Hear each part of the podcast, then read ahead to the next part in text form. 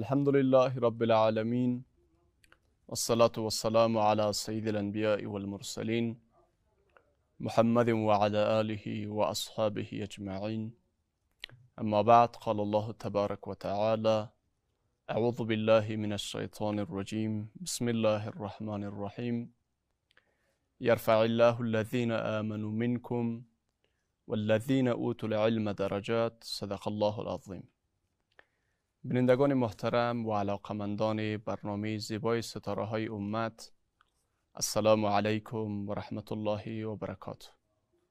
خداوند لایزال را شاکر و سپاسگزار هستیم که یک بار دیگر مجال و فرصت فراهم ساخت تا از طریق این برنامه زیبا در خدمت شما باشیم و یکی از ستاره های تاپناک امت اسلامی را برای شما به معرفی بگیریم. دوستان گرامی در برنامه های گذشته ما پیرامونی ابعاد شخصیتی ستاره های بزرگی از دنیای اسلام صحبت داشتیم. شخصیت هایی که در دنیای نظامی در دنیای سیاسی و در دنیای تقوا مطرح بودن. پیرامون زندگیشان نکات را برای شما به عرض رساندیم. در برنامه کنونی یکی از ائمه صدق یکی از پیشوایان اصلاح و پیشکسوتان زهد و ورع و تقوا. یکی از کسانی که امروزه میلیون ها شخص در دنیا به عنوان رهروان او در رکابشان یا در مسیرشان در حرکت است. یکی از کسانی که در بخش علم کلام و در بخش علم فقه دستاوردهای قابل ملاحظه داشته و خدمات شایان و بی پایانی برای امت اسلامی انجام داده و قسمت زیادی از عمر گرانبهای خود را وقف خدمت دین مقدس اسلام وقف برای گسترش دعوت اسلامی و وقف درست کردن مفاهیم و وقف پیشکش کردن عقاید و باورهای پاک و خالص دینی نموده. این شخص و امام پرهیزگار و متقی و این امام آراسته به زیور و زینت علم و معرفت امام ابو حنیفه رحمت الله تعالی علیه است. شخصی که تمام دنیای اسلام با نام مبارک و با کارکردها و با شخصیتشان کم و بیش آشنایی دارند. امام ابو حنیفه رحمت الله علیه در سال 80 هجری چشم به دنیا گشود. دقیقا در زمان خلافت عبدالملک ابن مروان. امام ابو حنیفه رحمه الله در موردی که عرب بوده یا عجم یا از اصالتا از کدام سرزمین هستند در این مورد اندک اختلاف میان دانشمندا و میان مورخین است. قول راجحی است که پدرکلان حضرت ابو حنیفه رحمت الله علیه که مرزبان نام داشت از بلاد فارس از شهر کابل و دقیقا در آن زمان شهر کابل شامل چند شهر یا چند ولایت بسیار کلان افغانستان می‌شد که, پرا... که ولایت پروان هم تابع ولایت کابل بود. و در منطقه پروان قریه به نام خواجه سیاران است نزدیکی شهر چاریکار. دقیقا آبا و اجداد امام ابو حنیفه رحمه الله از همین منطقه است. یک لیسه هم در این منطقه به نام لیسه نامان است. با, امام ابو رحمت الله علیه نامگذاری شده. به هر حال آبا و اجداد و پدران امام از کابل که پروان ولایت پروان هم مربوط کابل آن وقت می‌شد. از خواجه از قریه خواجه سیاران مطابق یک روایت از این منطقه هست ولی روایت دیگری هم وجود داره که گویا آبا و اجداد امام عربی بوده یا از بابل بودن. ولی این روایت دقیقا ضعیف است. امام ابو حنیفه رحمت الله علیه آبا و اجدادشان افغانی و لسل هستند. ولی در یک مقطعی از زمانی مرزبان بابای امام ابو حنیفه رحمت الله علیه از بلاد فارس هجرت می کند و وارد سرزمین های عرب میشه. به هر حال اصالتا اینها افغانی هستند و این یک افتخاری برای مردم شریف افغانستان است که شخصیت بزرگوار چون ابو حنیفه رحمت الله علیه که خدمات پایانی برای امت اسلامی انجام داده. از این مرزوبون بوده. در بحث مناقب امام ابو حنیفه رحمت الله علیه اگر صحبت کرده شود مناقبشان پایان است و فضایلی که در باب امام ابو حنیفه رحمت الله علیه در مورد این شخصیت بزرگوار از هم اسرانش از ائمه دین و بزرگان از تابعین در موردش اقوالی که نقل شده و در مناقبش فضایلی که بیان شده بی پایان است و ما در چند مورد مختصری از او خدمت شما اشاره می‌کنیم. حدیثی از رسول صلی الله علیه و سلم است. امام مسلم و تبرانی از ابن مسعود روایت کرده که میفرماید لو كان العلم معلقا عند الثريا لتناوله رجال من ابناء فارس. این حدیث را علامه سیوتی رحمه الله که از ائمه و بزرگان مذهب شافعی است صاحب تصنیف است تصنیفات زیادی در تمام بخش های علوم اسلامی داره و تمام علمای دنیا اسلام به شخصیت و به بزرگی این بزرگوار معترف هستند. علامه سیوتی رحمه الله میفرماید که این حدیث دقیقا در مورد فضیلت امام ابو حنیفه رحمه الله گفته شده. هرچی در حدیث که فارس آمده منظور از او عجم است. یعنی اشخاصی از شهرهای عجم کسایی هستند که اگر علم به سوریا هم بره به او دسترسی پیدا می‌کنه و را پایین می‌کنن. نظر امام سیوتی رحمت الله علیه ای است که این حدیث در باب مناقب امام ابو حنیفه رحمه الله گفته شده. امام مالک رحمه الله در یک مجلس نشسته بود. امام ابو حنیفه رحمت الله علیه وارد مجلس شد. زمانی که امام از مجلس میبرایه و مجلس ترک می‌کنه امام مالک برای اهل مجلس میگه این شخص شناختین؟ میگه نه خیر نشناختیم؟ میگه ای امام ابو حنیفه است؟ شخصی که در مباحث فقهی اصلا به مشکل بزرگی بر نمی‌خوره. این قول امام مالک رحمه الله در واقع بیانگر جایگاه امام ابو حنیفه رحمت الله علیه در بحث در مباحث فقهی است. که امام رحمه الله به در بحث فقه وارد بود که هر چقدر مسئله فقهی پیچیده و سخت می بود الله متعال امان قدر استعداد و علم و امان قدر توانایی برایشان نصیب کرده بود که از عهده حلش با آسانی می برآمد. همچنان امام شافعی رحمت الله علیه که یکی از ائمه بزرگ است از ائمه اربعه است. ایشان میفرماید که مردم در باب فقه ایال امام ابو حنیفه رحمت الله علیه است. این جمله امام شافعی رحمت الله علیه کمال فقاهت امام ابو حنیفه رحمه الله را بیان می‌کنه که امام صاحب در مباحث فقهی به اندازه آخرش وارد بوده و مباحث فقهی را به آسانی حزم می‌کرد و تحلیل و تجزیه می‌کرد و برای مردم حل میساخت. احمد ابن حنبل رحمه الله هم که یکی از ائمه بزرگوار از جمله ائمه اربعه است ایشان میفرماید که تقوا و زهد امام ابو حنیفه رحمه الله بی پایان بود و هیچ کسی در تقوا در ور و در زهد به امام ابو حنیفه رحمه الله رسیدگی کرده نمی‌تونه.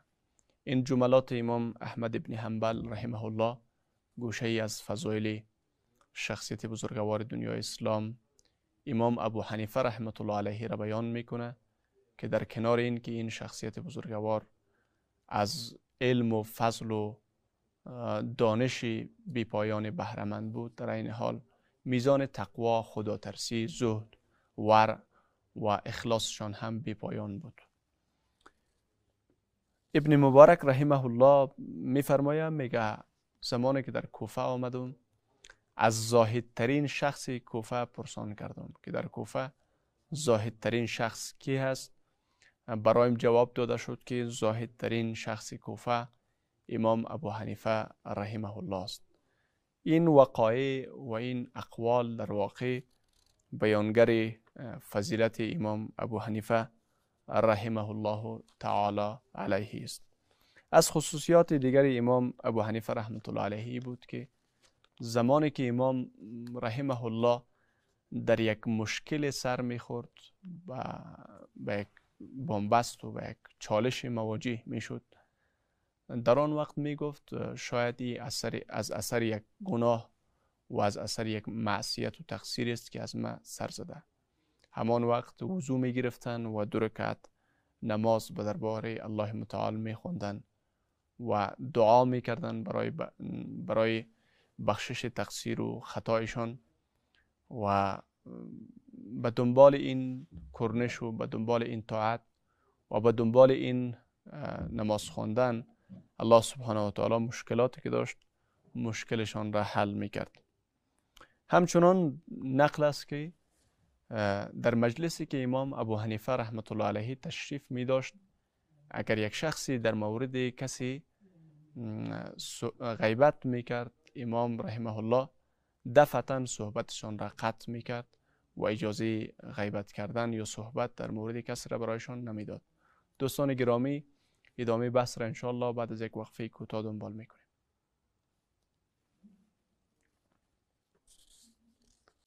عزیزان برنده یک بار دیگر شما را خوش آمدید میگم به برنامه زیبای ستاره های امت. دوستان گرامی صحبت ما در مورد تقوا زهد و پرهیزگاری. امام بزرگ ابو حنیفه نعمان ابن ثابت رحمه الله بود. دوستان گرانقدر همان گونه که عرض کردیم ائمه بزرگواری و علمای زیادی در قسمت فضایل و مناقب امام ابو حنیفه رحمه الله زبان کشودن و جملات ارزنده ای را اشاره کردند از جمله مسائلی که بر زهد و بر تقوا بر پرهیزگاری و به بیرغبتی امام به مسائل دنیا اشاره می‌کنه و مهم پنداشته میشه تعامل امام ابو حنیفه رحمت الله علیه با ابن حبیره است. ابن حبیره والی کوفه بود در یک زمان شهر عراق دچار بعضی از اختشاشات میشه.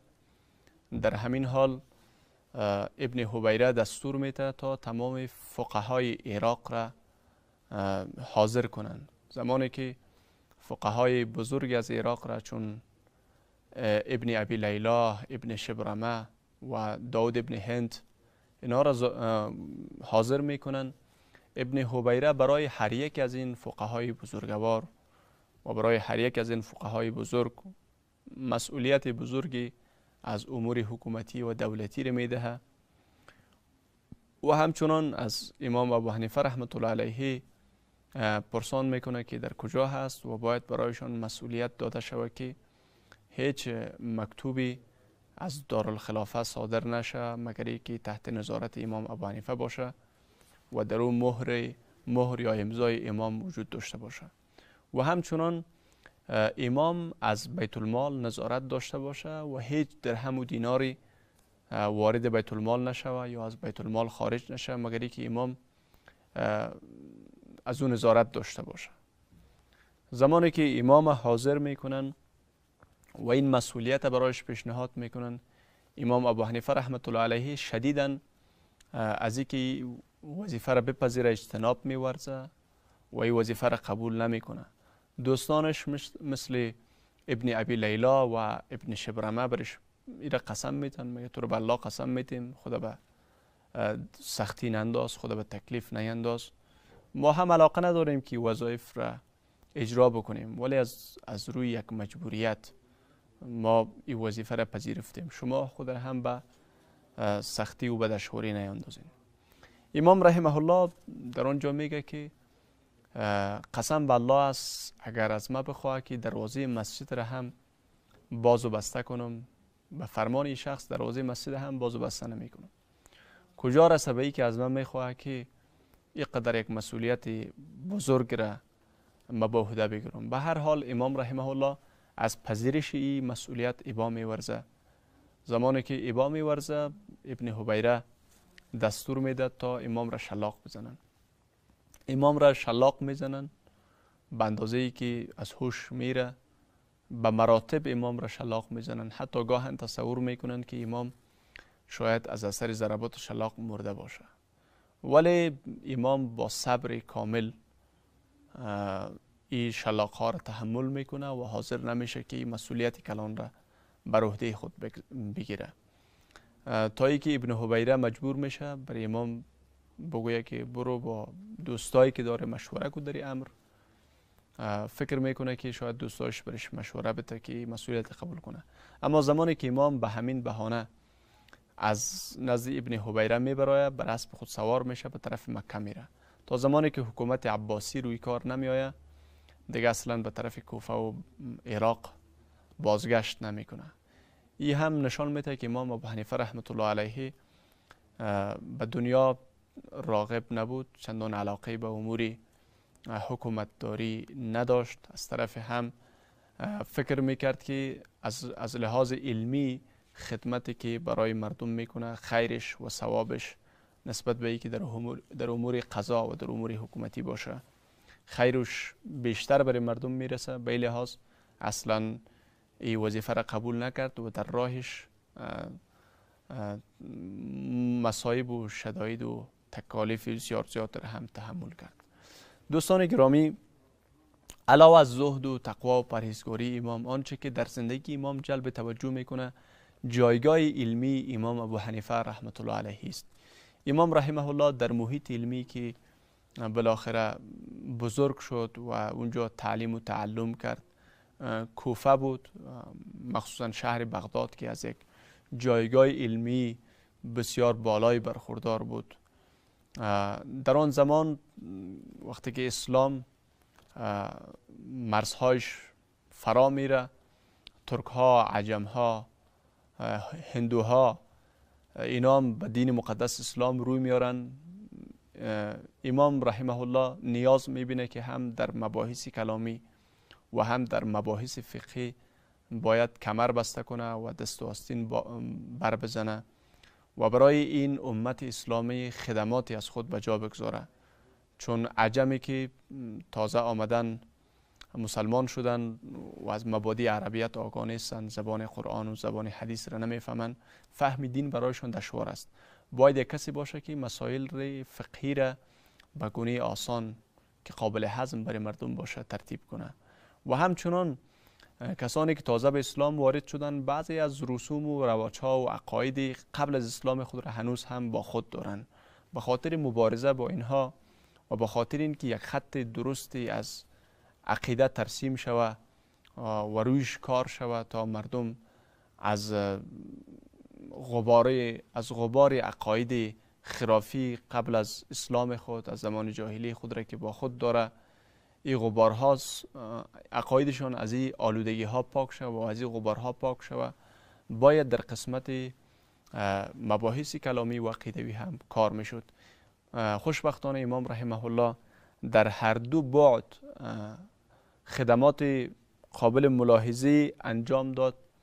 در قسمت تحقیق رسائل کلامی امام ابو حنیفه رحمت الله علیه کتابی به نام الفقه الاکبر نوشت.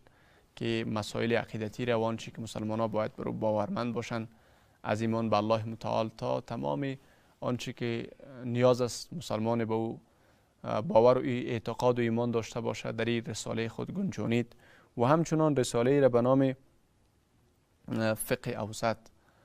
امام رحمه الله از خود به جا گذاشت که محتوای این کتاب به شکل است که میان امام رحمه الله و شاگردش سوال و جواب شده است. شاگردشان در مباحث کلامی و عقیدوی سوال هایی که از امام داشته برای امام پیشکش کرده امام در جوابشان پاسخی که داده در این رساله جمع شده. و همچنان العالم و المتعلم که شاگرد امام سمرقندی زمانی که سوالهایی را در بحث عقیده و کلام از امام داشته امام پاسخ بره شده در این رساله جمع شده که در واقع اینها تمامشان یک خط واضح در, در, در قسمت